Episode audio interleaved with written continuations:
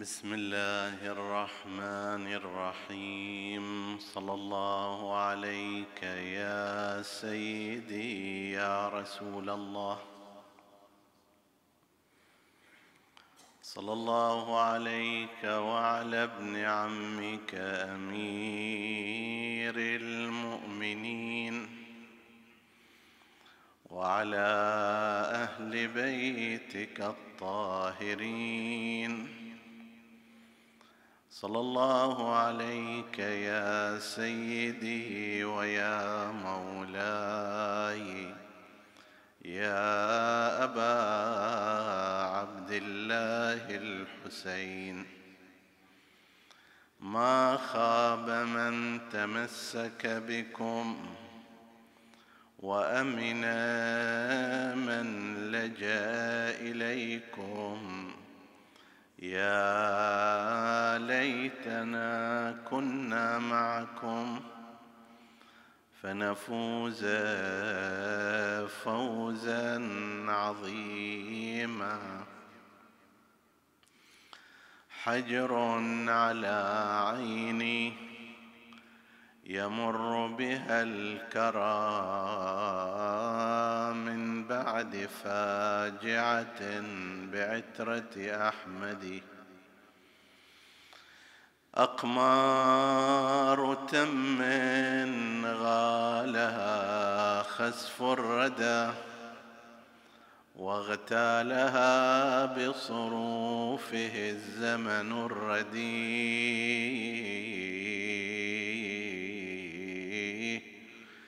سل كم من حشن لمحمد نهبت بها وكم استجذت من يدي. ولكم دم زاك أريق بها وكم جثمان قدس في الفلات مبددي وعلي قدر من ذؤابة هاشم. عبقت شمائله بطيب المحتدي. أفديه من ريحانة ريانة. جفت بحر ضمن وحر مهندي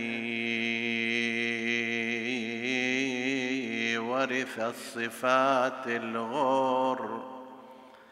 وهي تراثه من كل غطريف وشهم أصيد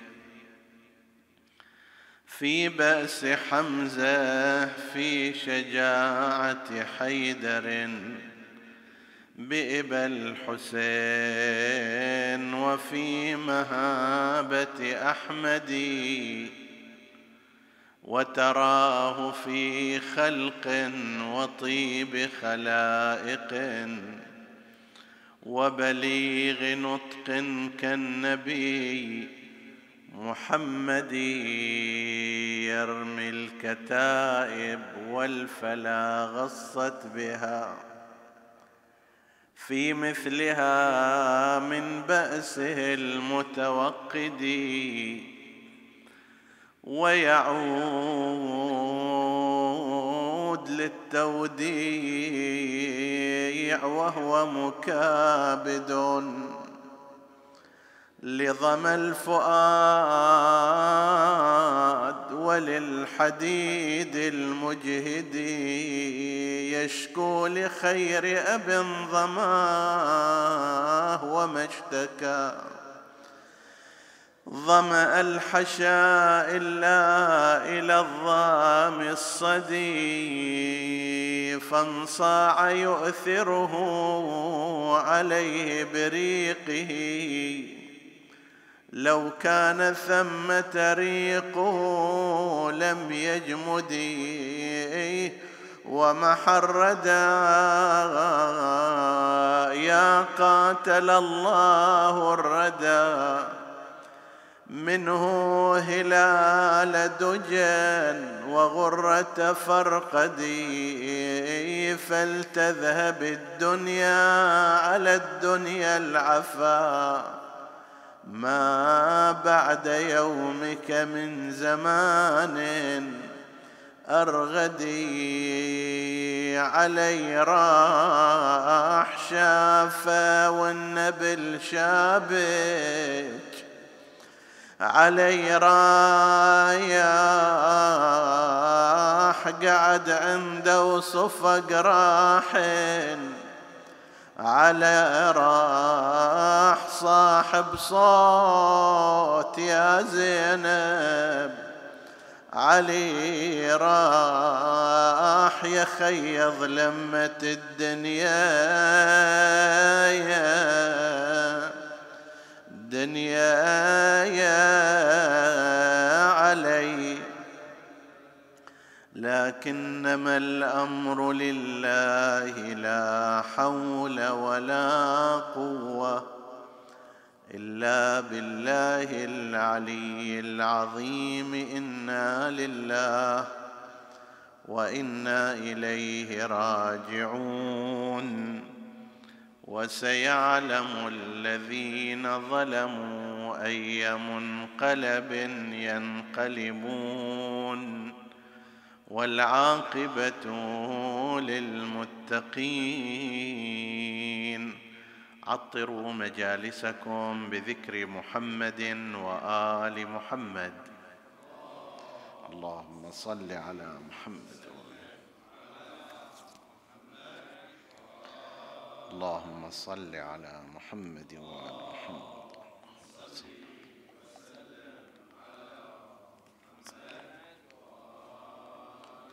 اللهم صل على محمد وآل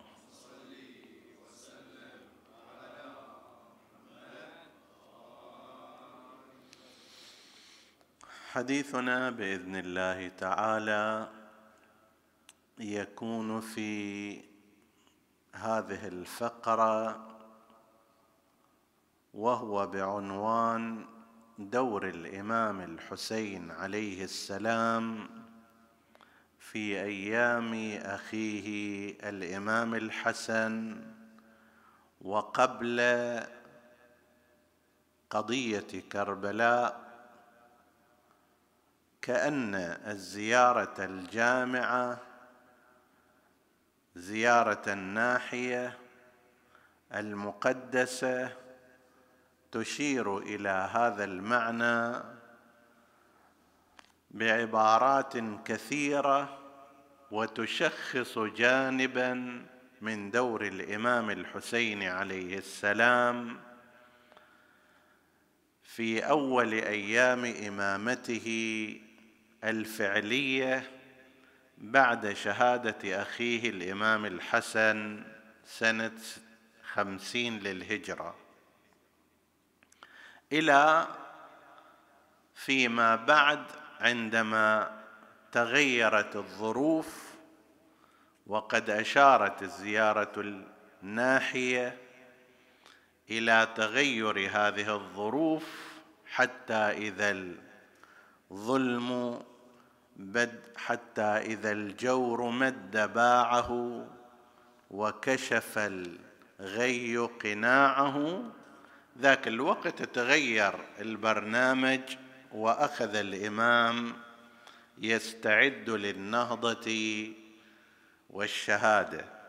ما قبل ذلك تشير الزيارة زيارة الناحية إلى أن الإمام الحسين عليه السلام كان يسير في نفس خطة أخيه الإمام الحسن المجتبى وكيفية مواجهة الإمام الحسن للانحراف الأموي من سنة أربعين هجرية إلى سنة خمسين. سنة أربعين هجرية شهادة أمير المؤمنين عليه السلام وقيام الإمام الحسن عليه السلام بأمر الإمامة إلى سنة خمسين للهجرة عندما اغتال معاوية بن أبي سفيان الإمام الحسن المجتبى بالسم. هذه الفترة فترة السنوات العشر اتخذ فيها إمامنا الحسن المجتبى عليه السلام برنامجا خاصا وطريقة معينة في مقاومة الانحراف الأموي وتعميق خط الولاء العلوي وإبراز الصورة الصحيحة للإسلام بالإضافة إلى رعاية من طحنهم الفقر على أثر السياسات الباطلة والمتعمدة في الإفقار من قبل الأمويين. فاتخذ برنامجا أي الإمام الحسن عليه السلام في هذا الاتجاه وكان يأمر بالمعروف ينهى عن المنكر بقدر ما تتيحه له تلك الظروف. الإمام الحسين عليه السلام عندما اغتيل الإمام الحسن في سنة خمسين ووصلت إليه الإمامة الفعلية سار في نفس هذا المخطط حتى أن الزيارة تشير إلى أنه تابعا في الوصية لأخيه الحسن. وهذا أمر مهم. قسم من الناس بل حتى من الكتاب يفسرون الأمور بما لا يتفق مع الواقع. فيجي يقول لك مثلا الإمام الحسن كان يميل إلى الهدوء والمهادنة والسلام والصلح. ما كان مال ثورة ودماء وقتال. لذلك في أيامه كانت الأمور أمور المواجهة مع الأمويين بهذه الطريقة. أما الحسين ففي رأيهم لا إمام ثوري إمام مواجه للظلم بالصراحة.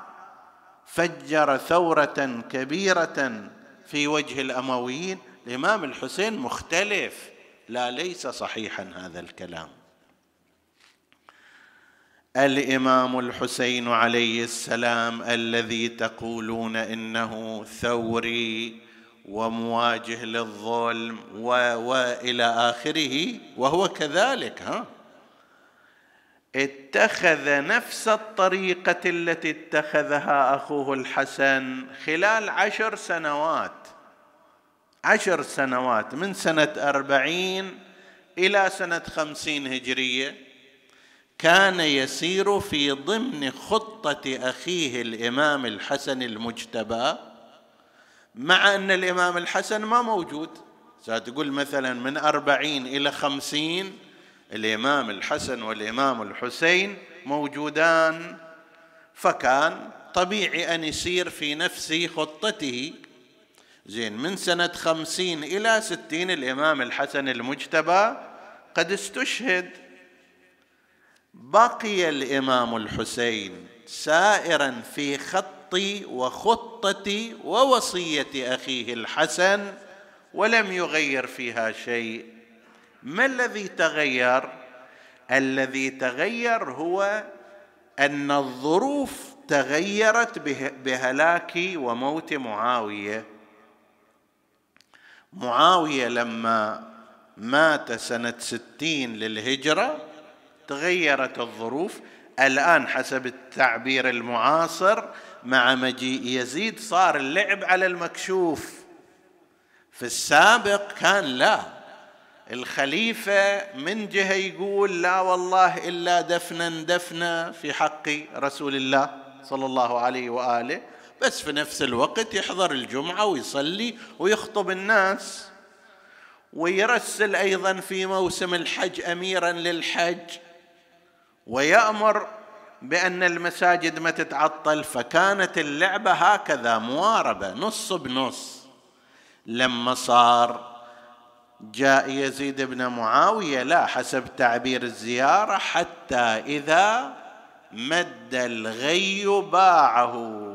فتح الأمر على مصراعيه وكشف الظلم قناعه والغي قناعه. خلاص بعد ما صار فيها شيء من التغطية كلها صارت مكشوفة واشعار هذا الخليفة اللي هي لسانه الناطق طيب واللي عرفت عنه باستمرار.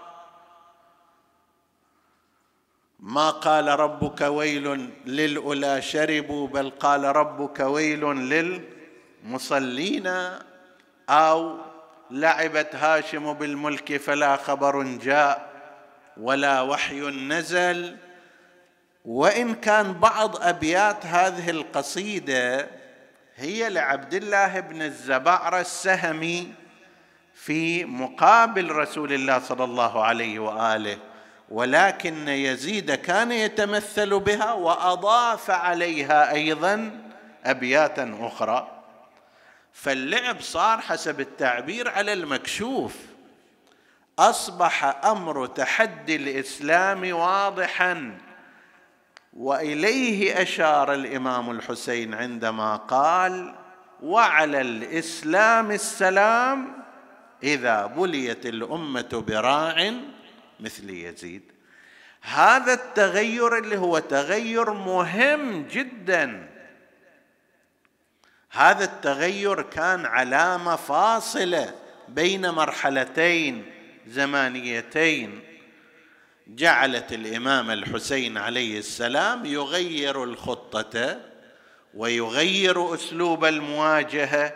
الآن ما كان يصنعه في السابق الإمام الحسين في مواجهة سياسات معاوية وبني أمية لم يعد نافعا في زمان يزيد. يحتاج إلى شيء آخر يحتاج إلى مواجهة قوية صدمة للأمة ثورة عارمة واضحة جدا. هذا ما كان يمكن بل لم تكن الحاجة إليه أيام. حكم معاوية بن أبي سفيان. هذه الفقرات التي سوف نقرأها بعد قليل تشير إلى المرحلة التي كانت ما بعد شهادة الإمام الحسن المجتبى إلى سنة ستين عشر سنوات من خمسين إلى ستين تتحدث عنها هذه الفقرة وتبدأ بكلمة أشهد أنك قد أقمت الصلاة وآتيت الزكاة وأمرت بالمعروف ونهيت عن المنكر والعدوان وأطعت الله وما عصيته وتمسكت به وبحبله فأرضيته وخشيته وراقبته واستجبته وسننت السنن وأطفأت الفتن ودعوت إلى الرشاد وأوضحت سبل السداد وجاهدت في الله حق الجهاد.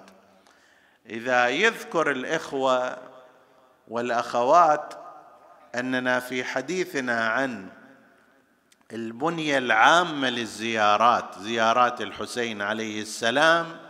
ذكرنا أن من جملة الأسس في هذه الزيارات قضية الشهادة أن يشهد الزائر للمزور بمجموعة من الصفات وهي تعبر عن معرفته به. أنا أزورك بأي اعتبار؟ لأني أشهد أنك قد أقمت الصلاة. آتيت الزكاة أمرت بالمعروف نهيت عن المنكر والعدوان أطعت الله وما عصيت. وقلنا بالرغم من أن الشهادة في وضعها الاولي هي عبارة عن أن يرى الإنسان شيئا رأي العين. هذا الأصل مالها لكنهم قالوا أن يراه ببصر أو ببصيرة. أن يراه ببصر أو ببصيرة. الآن عقائدك اللي تشهد بها أشهد أن لا إله إلا الله وأن محمدا رسول الله. صلوا عليه.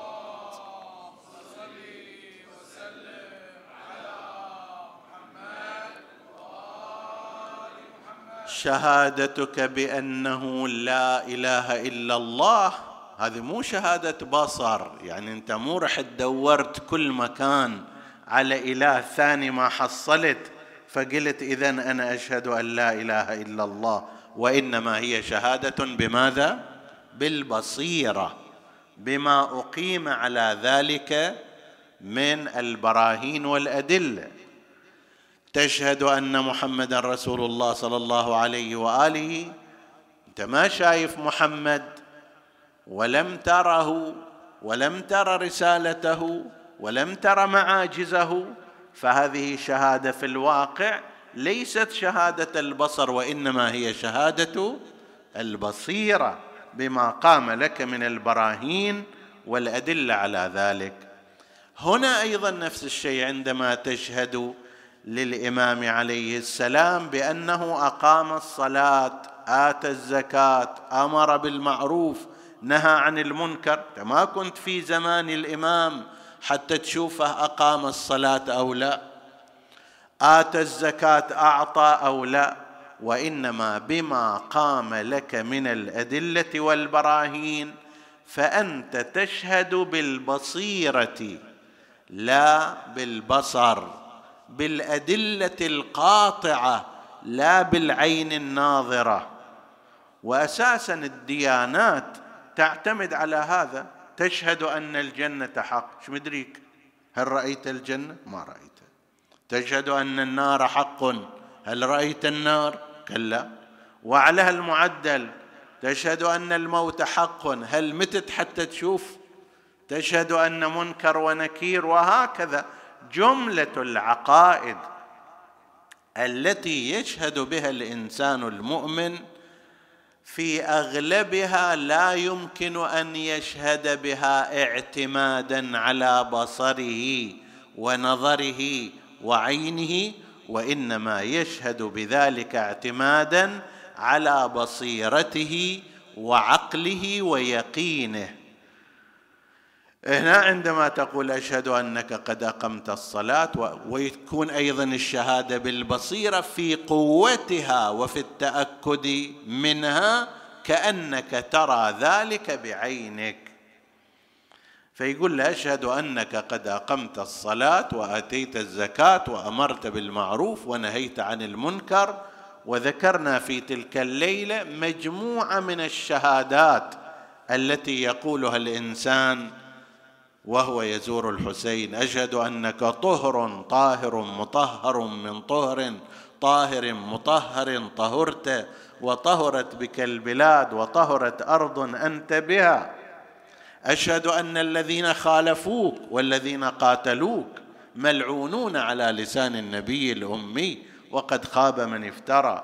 وهكذا مجموعة الشهادات الأخرى.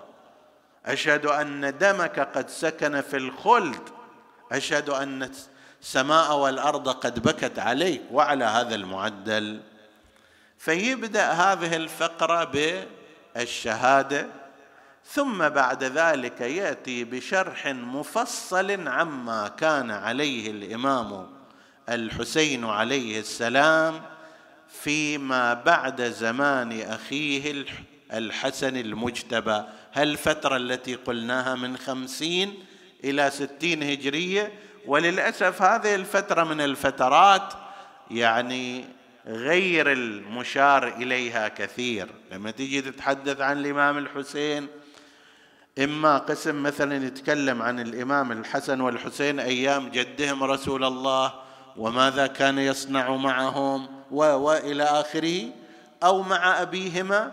أما بعد ذلك يتم القفز مباشرة إلى كربلاء والاستعداد. لا لا أكو هناك فاصلة من شهادة أمير المؤمنين إلى سنة ستين عشرين سنة. عشر منها كان مع أخيه الحسن المجتبى وعشر أخرى كان منفردا وكانت الإمامة قد آلت إليه.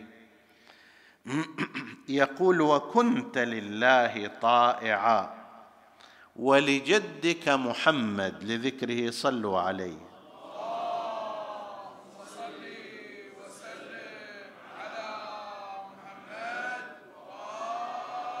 ولجدك محمد صلى الله عليه وآله تابعا ولقول أبيك سامعا وإلى وصية أخيك مسارعا.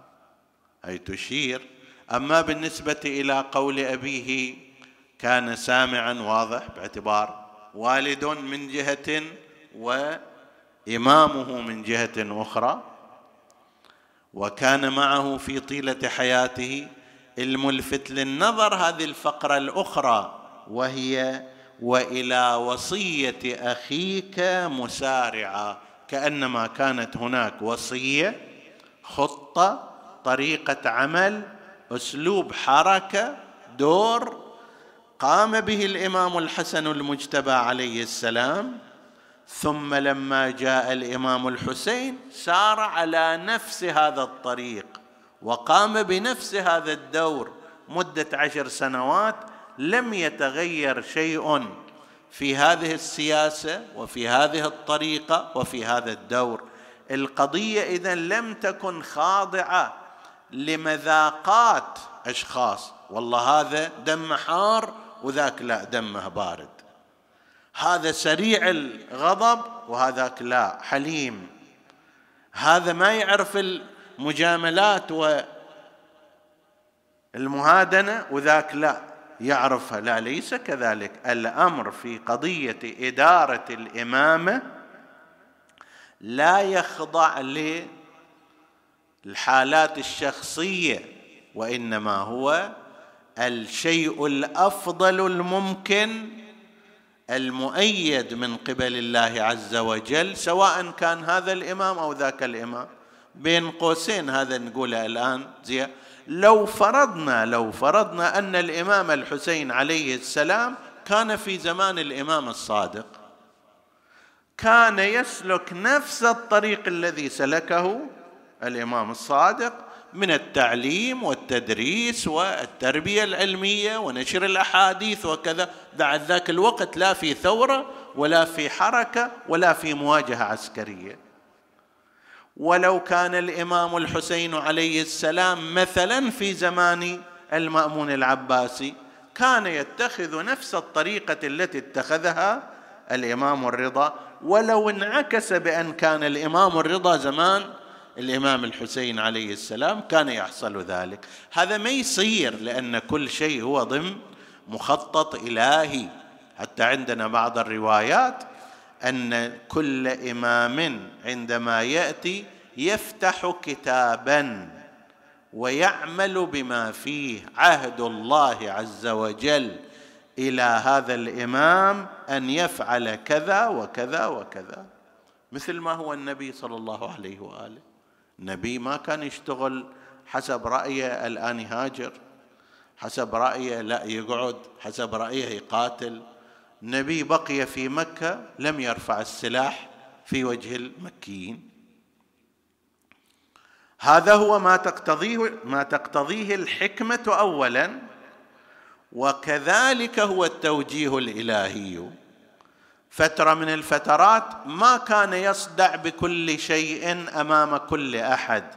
بعدين اجى صار فاصدع بما تؤمر وأعرض عن المشركين إنا كفيناك المستهزئين. نعم بالنسبة إلى رسول الله صلى الله عليه وآله كان خط الوحي مستمرا. جبرائيل يتنزل في كل مرحلة وهذا بلا إشكال ما كان بهذا المعنى موجودا في سائر المعصومين. ولكن التوجيه ولكن التوجيه الإلهي والتقدير الإلهي والتخطيط الإلهي ووصول هذا إلى الأئمة كان موجودا. قلت في عندنا روايات كثيرة أن الإمام عندما تصل إليه الامامه يقرأ كتابا ويعمل بما فيه وكان هناك أيضا علم متجدد له. هذا في بحث علم الأئمة. الآن ليس محل حديثنا. علم الأئمة عليهم السلام كان منه شيء غابر وتليد وراثة عن رسول الله صلى الله عليه وآله. وكان علم عندهم علم إلهي متجدد أيضا. هذا الأمر مما وردت به الروايات الكثيرة الواصلة إلى حد التواتر المعنوي. تواتر في المعنى هذا موجود وإن كانت تحتاج كما قلنا إلى بحث مفصل فيها الآن نحن لسنا بصدده. ففي هذا الجانب الذي عمله الإمام الحسن المجتبى عليه السلام سياسته دوره طريقة إدارته للصراع مع الأمويين مو مربوط بمذاقه. مربوط اولا بالحكمة وأن هذا أفضل طريق ضمن تلك الظروف أن يسلك هذا الطريق هذا واحد. والأمر الثاني كان هناك توجيه إلهي بهذا المعنى. وحيث أن الظروف هي نفس تلك الظروف في زمان الإمام الحسين العشر سنوات من أربعين إلى من خمسين إلى ستين فقد سلك الإمام الحسين نفس الطريق وكانت الوصية من الإمام الحسن المجتبى والتوجيه إلى سلوك هذا الطريق. لذلك في الزيارة تقول وإلى وصية أخيك مسارعا ولعماد الدين رافعا وللطغيان قامعا وللطغاة مقارعا وللأمة ناصحة مقارعة الطغيان والطغاة مو إلا بالفعل العسكري ولا بالقتال المباشر. لا أن يسلك الإنسان طريقا ينتهي إلى إفساد خطط الطاغية عن أن يفسد الأمة أكثر فأكثر فالإمام عليه السلام يجي ويقوم بتخطيط معين ويتحدث فيه. مثلا كان من ضمن مخططات معاوية ابن أبي سفيان أن يندثر ذكر علي عليه السلام ومناقبه وفضائله من جهة وفي الطرف الآخر هذول وضاع الحديث ينشطوا في الكذب على رسول الله في ذم علي عليه السلام.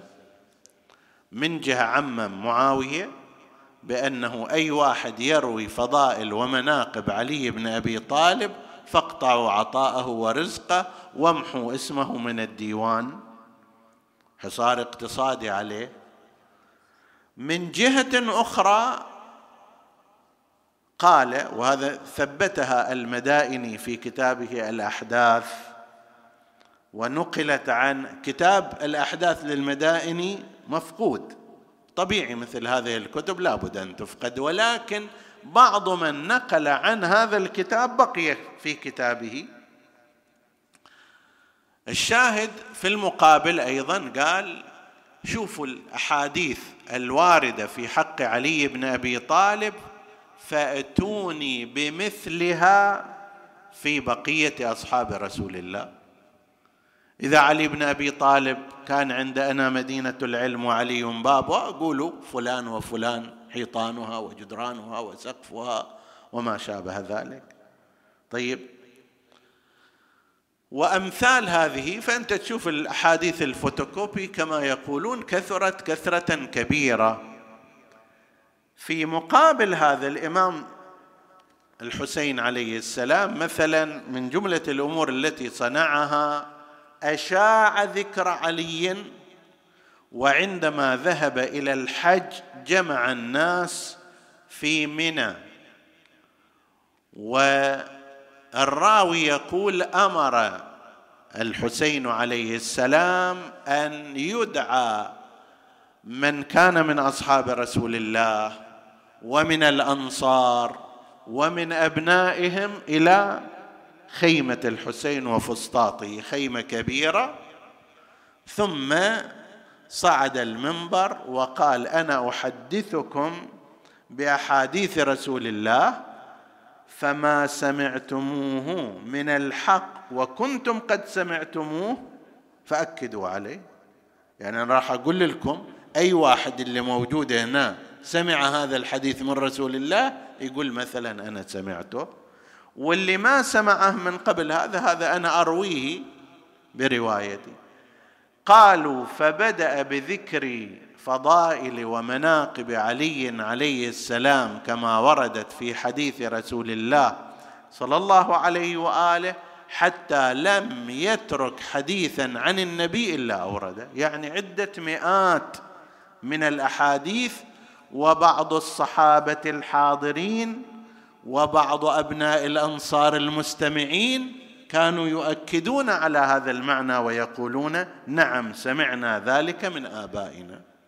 فأعاد الإمام الحسين عليه السلام ما كان قد طمس من الحديث عن رسول, عن رسول الله في حق علي ورواه من لم يكن قد سمع قسمان كان في هذا الفسطاط الكبير. قسم هم من الصحابة قسم من أبناء الأنصار المباشرين هذول سمعوا. قسم آخر لم يكونوا كذلك كان يكونوا من غير المدينة المنورة وسمعوا ما ذكره الإمام الحسين عليه السلام ثم أوصاهم الحسين بأن يفشوا تلك الأحاديث ينشروها في أماكنهم في خيامهم وإذا رجعوا إلى بلدانهم. هذا أيضا كان يقوم به الإمام الحسن المجتبى سلام الله عليه. يقول وفي غمرات الموت سابحا وللفساق مكافحا وبحجج الله قائما وللإسلام والمسلمين راحما وللحق ناصرا وعند البلاء صابرا. وللدين كالئا وعن حوزته مراميا وعن شريعته محاميا. تحوط الهدى وتنصره وتبسط العدل وتنشره نفس هذه الفقرة ترى لو واحد يروح ويعلق على كل فقرة منها بقصة من قصص الإمام الحسين عليه السلام وما كان يفعله إلها مجال مناسب جدا ولكن الوقت لا يتسع كثيرا عندنا هنا وإلا فيها مجال كيف كان الإمام الحسين عليه السلام ينصر الحق كيف كان ربيع الأيتام كيف كان يغني الفقراء إلى غير ذلك اللي هذه كلها عبارات موجودة. وتبسط العدل وتنشره وتنصر الدين وتظهره. أكو قصة يذكرونها في حتى رحمته صلوات الله عليه. على بعض من لم يكن في خطه قصة زوجة عبد الله بن سلام مشهورة في كتب التاريخ تبين من جهة الكيد الأموي وتبين من جهة أخرى الرحمة الحسينية. قيل إن أحد المقربين من بني أمية وكان واليا على بعض الأماكن كانت عنده زوجة جميلة فلما عرف عنها يزيد بن معاوية هذول وراء الشهوات طبيعي يعني رغب فيها قال له عمي هذه امرأة متزوجة في عصمة رجل كيف يمكن؟ قال لازم لا بد من طريق إليها. شوف هؤلاء أفرأيت من اتخذ إلهه هواه. الهوى هو إلهه وهو قائده قال لا بد من ذلك. رفع الأمر إلى أبيه خليفة المسلمين. فاحتالوا لذلك أن دعوا هذا عبد الله بن سلام كما ذكر في اسمه متعال إلى الشام جاء إلى الشام فعرض عليه أن يزوجوه ابنة معاوية. أنه معاوية راغب فيك وشوف أنه أنت رجل المرحلة والمكان اللي كنت فيه أدرته أحسن إدارة فرغب في أن يصاهرك يزوجك بنته. بنته بنت الخليفة وباكر أخت ولي العهد. هذا شنو أحسن من عنده؟ فقبل على الفور طبيعي أيضا فقيل له زين هذه بس هاي البنت عندها شرط واحد وهي أنه ما يكون عندك زوجة. زين هذه زوجتي ما كيفك تريد؟ هذا بسم الله ما تريد؟ على راحتك. طبعا هنا البعض من هؤلاء يشوف ذاك بوابة الدنيا قد فتحت على مصراعيها أمامه وروح وراها. الشغل اللي كان لازم يشتغل إلى الخليفة والخلافة عشرين سنة يلا يوصل إلى مرتبة من المراتب الدنيوية. الآن بشكل بسيط يمكن. ف قال خلاص أنا أطلقها فعلا وطلقها غيابا. وأرسل إليها خبر أنه اعتدي أنت. هذه أم المسكينة بلا يعني مقدمات تعجبت بس خلاص بعد وصل لها خبر أنه ترى فلان طلقك وأبقي هذا في الشام حتى يترتب أمره ويشوفون شغله وإلى آخره. وما زوج بهذه السرعة إلى أن تخرج تلك من عدتها. خرجت من عدتها. وهو كل يوم يسأل وين هذه بنت الخليفة؟ اليوم ما موجودة وباكر ما أدري كذا وإن شاء الله يصير خير وفلان وإلى إلى أن خلصت تلك عدتها ثلاثة أشهر. أرسل خاطب لها من الشام. حتى يروح إلها لهذه زوجة هذا الرجل ويخطبها ابن الخليفة. راح هذا قيل إنه مر على الحسين عليه السلام. ها عجب جاي هالوادي؟ قال له أنا جيت أخطب فلانة ليزيد. نحن نعتقد أن الإمام الحسين عليه السلام إذا صحت هذه القصة كان يرى أن الأمر فيها خدعة وما شابه ذلك. قال له ذكرني أيضا. قلت إذا صحت هذه القصة لأن بعضهم لأن بعضهم يثبتها وبعضهم أنا شاهدي فيها مو أصل القصة صحيحة أو لا. بناء على أنها صحيحة راح أستنتج منها نتيجة. فراح هذا وذكر قل له أنا جايش خاطب شخصين الحسين بن علي ويزيد بن معاوية. هذه امرأة يظهر عنها عاقلة تقول خب الحسين بن علي ابن بنت رسول الله. يعني رائحة رسول الله منو يقدمه عليه؟ أنت جاد؟ قال نعم أنا جاد. فخطبها للحسين عليه السلام ونسي الأمر الذي جاء من أجله. الحسين عليه السلام لم يرتب على ذلك أثر فقط خطبة وربما عقد أو شيء من دون أن يمسها. ورجع هذاك إلى الشام هذول هم سبوه إلى أن شبعوا حد أنت غبي أنت ما أدري. حاشا من يسمع الحمار أذكى من عندك.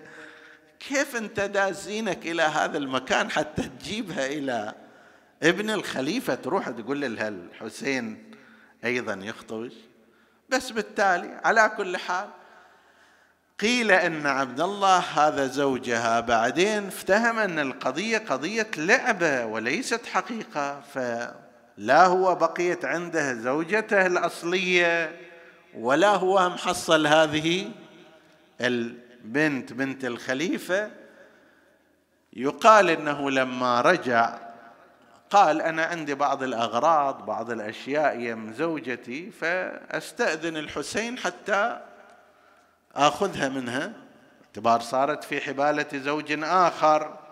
فإجا كأنما الحسين افتهم عن وجود هالعلاقة المحبة وكذا وأنه انخدع هذا الرجل فسألت ترغب في العودة قال نعم هذا مناي. فقال له خلاص أنا ما لمستها وأنا الآن أطلقها وحيث أنه ما صار دخول بعد ما يحتاج إلى عدة وخذ إليك زوجتك. هذا إذا صحت هذه الحادثة شوف مستوى النبل هنا مستوى النبل هنا والانتصاف للضعيف حتى وإن لم يكن من جماعة الحسين حتى وإن كان في طرف الخلافة. ومستوى الشناعة هناك.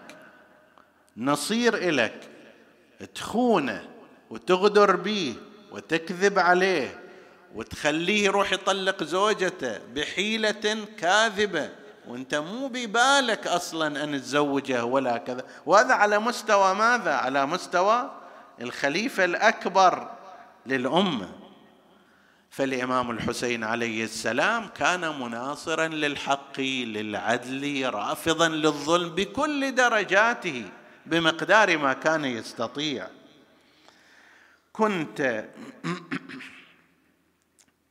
تحوط الهدى وتنصره وتبسط العدل وتنشره وتنصر الدين وتظهره وتكف العابث وتزجره هذا عبث بمصائر المسلمين. عبث بالأسرة المسلمة عبث بعواطف الناس. وتأخذ للدني من الشريف وتساوي في الحكم بين القوي والضعيف بالمقدار اللي أنت تستطيع. يمكن محاكم رسمية وكذا الأئمة عليهم السلام منعوا منها. ولكن بهذا المقدار وفي هذا النوع كان كثيرا ما يصنع الإمام الحسين عليه السلام. هذا الأمر. كنت للرسول صلى الله عليه وآله ولدا وللقرآن منقذا وللأمة عضدا وفي الطاعة مجتهدا حافظا للعهد والميثاق ناكبا عن سبل الفساق باذلا للمجهود طويل طويل الركوع والسجود زاهدا في الدنيا زهد الراحل عنها ناظرا إليها نظر المستوحشين منها آمالك عنها مكفوفة وهمتك عن زينتها مصروفة وألحاظك عن بهجتها مطروفة ورغبتك في الآخرة معروفة. بعدين إن شاء الله في ليلة أخرى نتحدث فيه. يقول حتى إذا مد الغي باعه وأسفر الظلم قناعه. بعد صار الأمر مكشوف وما كان ينفع بعد مثل هذه الطرائق السابقة. التحدي صار أكبر من هذا. يزيد قولا وعملا وبصراحة متناهية ومن دون خشية رقابة من أحد ابدا ودل على ذلك ما صنع. يعني هو بقى في الحكم ثلاث سنوات وشيء في سنة قتل الحسين وفعل به ما فعل. في سنة أخرى غزا المدينة المنورة على أثر أن عبد الله بن حنظلة غسيل الملائكة رفض بيعته فجرد عليه جيش. هذا الجيش أباح له المدينة ثلاثة أيام. يعني أي شيء في هالثلاثه أيام اللي يسويه الجيش ليس مؤاخذا. فلوس يسرق؟ ما في مشكلة. ما حد يقول له ليش سرقت فلوس.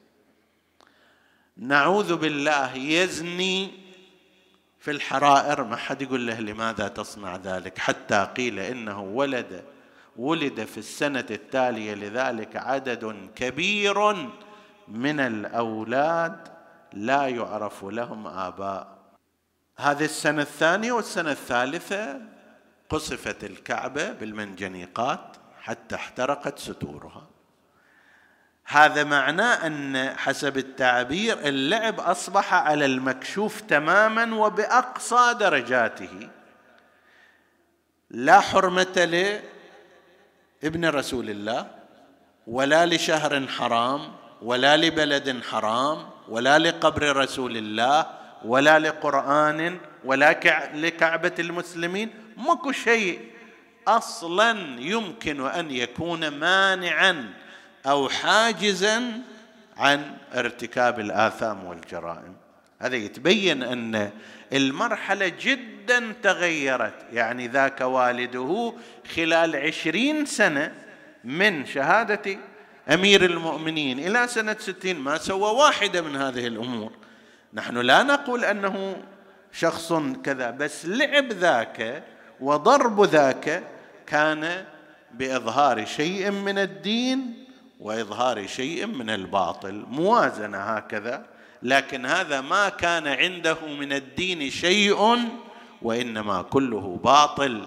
لذلك كما يقول الشاعر ونعم ما قال لم ادر أين رجال المسلمين مضوا وكيف صار يزيد فيهم ملكا العاصر الخمر من لؤم بعنصره ومن خساسة طبع يعصر الودك لئن جرت لفظة التوحيد في فمه. إذا جرت ها؟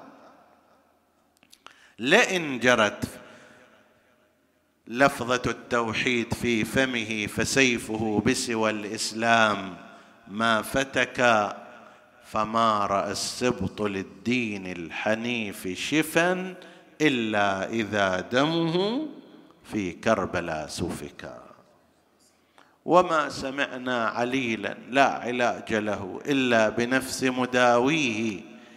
إذا هلك لازم في العادة أن المعالج والطبيب لازم يبقى إلى نهاية العملية. إلى ما بعد ذلك يراقب هذا المريض كيف يتقدم الشفاء فيه.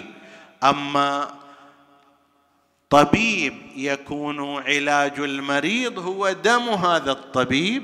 هذا ما شفنا قبل الحسين. كان المريض هو الإسلام والطبيب هو أبو عبد الله الحسين وكان العلاج دمه الشريف وتضحيته المقدسة.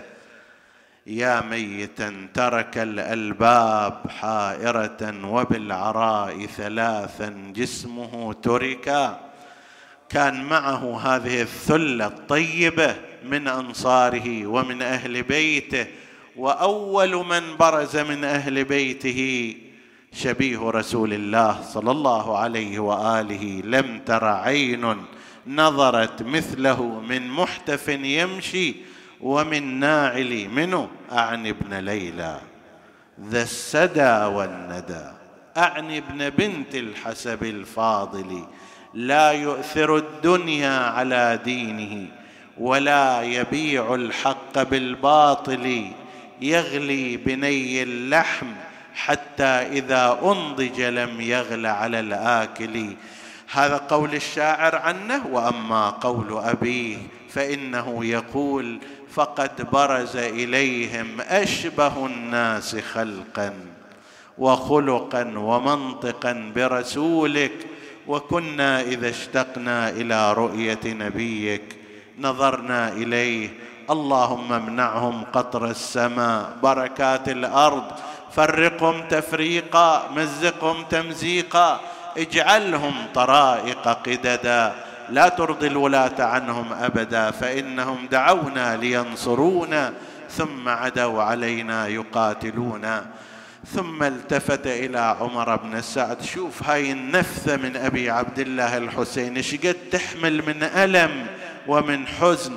قال يا عمر بن سعد قطع الله رحمك.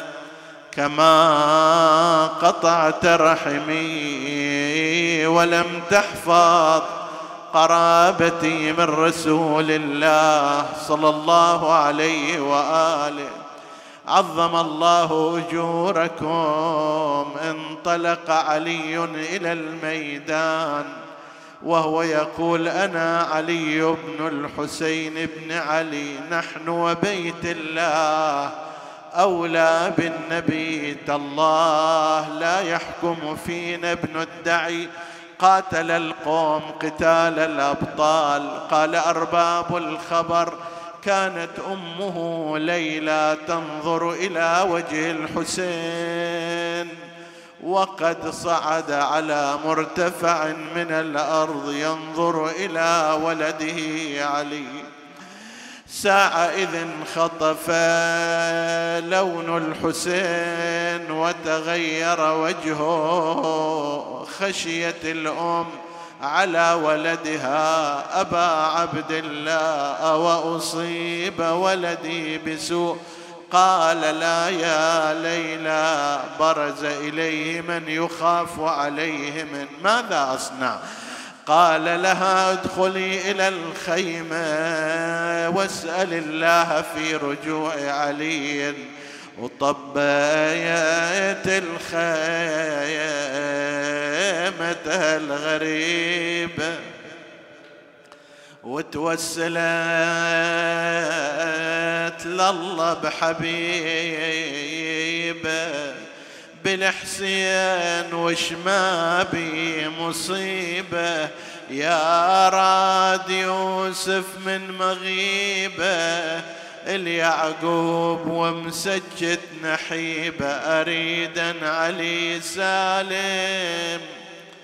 تجيبه ما هي إلا ساعة وإذا بعلي يقتل خصمه ويجدل قرنه ويأتي إلى الحسين يا بويا العطش أنا جئت إليك يا أبا وقد كظني العطش ثقل الحديد قد أجهدني يا بويا شربة مي الكبدي أتقوى ورد للميدان. وحدي يا ابويا انفطر كبدي وحق جدي. العطش والشمس والميدان. والحار يقل منين أجيب الماء يا ابني. يقول منين أجيب الماء يا ابني؟ ما هو حكيك كسر قلبي وفتني. بني علي ارجع إلى القوم ما هي إلا ساعة حتى يسقيك جدك شربة لا تظمأ بعدها أبدا. رجع علي إلى الميدان أخذ يقاتل الأعداء حتى أكثر القتل فيهم. بينما هو يقاتل عظم الله أجوركم جاءه مرة بن منقذ من خلفه. ضرب عليا على مفرق رأسه أيوا علي وسيداي أراد أن يرجع إلى المخيم لكن الفرس احتملته إلى معسكر الأعداء فانثالوا عليه هذا يقطع بسيف وريد. وهذا بالخناجر فالصليدة وهذا يغط من رمح الحديد. بخاصرته وهو يعالج ويفغر. لما بلغت روحه التراقي قطعوه إربا إربا أيوا علي. نادى أبا يا أبا عليك مني السلام. هذا جدي قد سقاني بكأس الأوفى. شربة لا أظمأ بعدها أبدا. جاءه الحسين وقف على مصرعيه. يا ابويا من سمع يمك وني. آه يا ابويا من سمع يمك وني. آه وللعشرين ما وصلن سنين. آه وحاتفني عليك الدهر لقشر. أبني هل لك عودة؟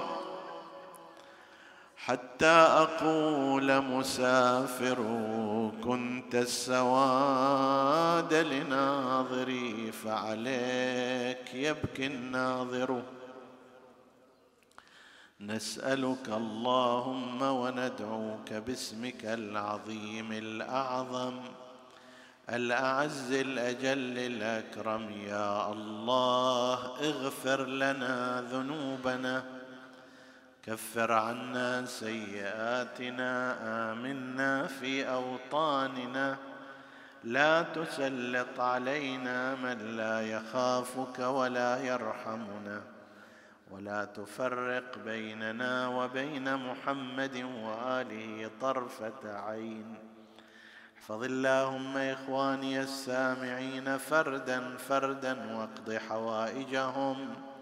اشف اللهم مرضاهم لا سيما المرضى المنظورين ومن اوصانا بالدعاء واقض اللهم حوائج المحتاجين يا قاضي الحاجات تقبل اللهم عمل المؤسسين باحسن القبول والى ارواح موتاهم وموتى السامعين نهدي ثواب الفاتحه تسبقها الصلوات.